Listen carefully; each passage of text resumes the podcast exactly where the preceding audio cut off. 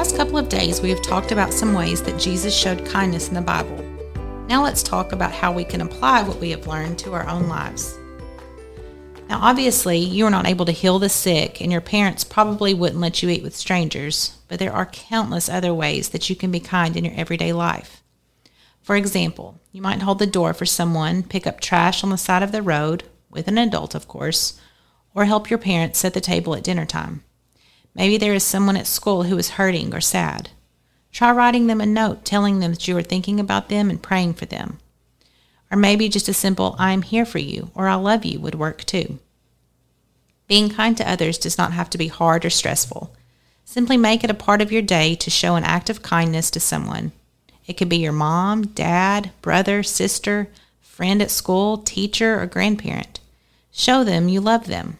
Show them you care about them, just like Jesus has done for us. Children, how could you show kindness to your parents? How could you show kindness to a stranger? What could you do to help a friend or classmate feel loved? Parents, remember that your children see everything you do and will tend to do exactly as you do. Tell your children about one or two acts of kindness you have done this week. And finally, I challenge you to come up with a few ways you can continue to show kindness together moving forward.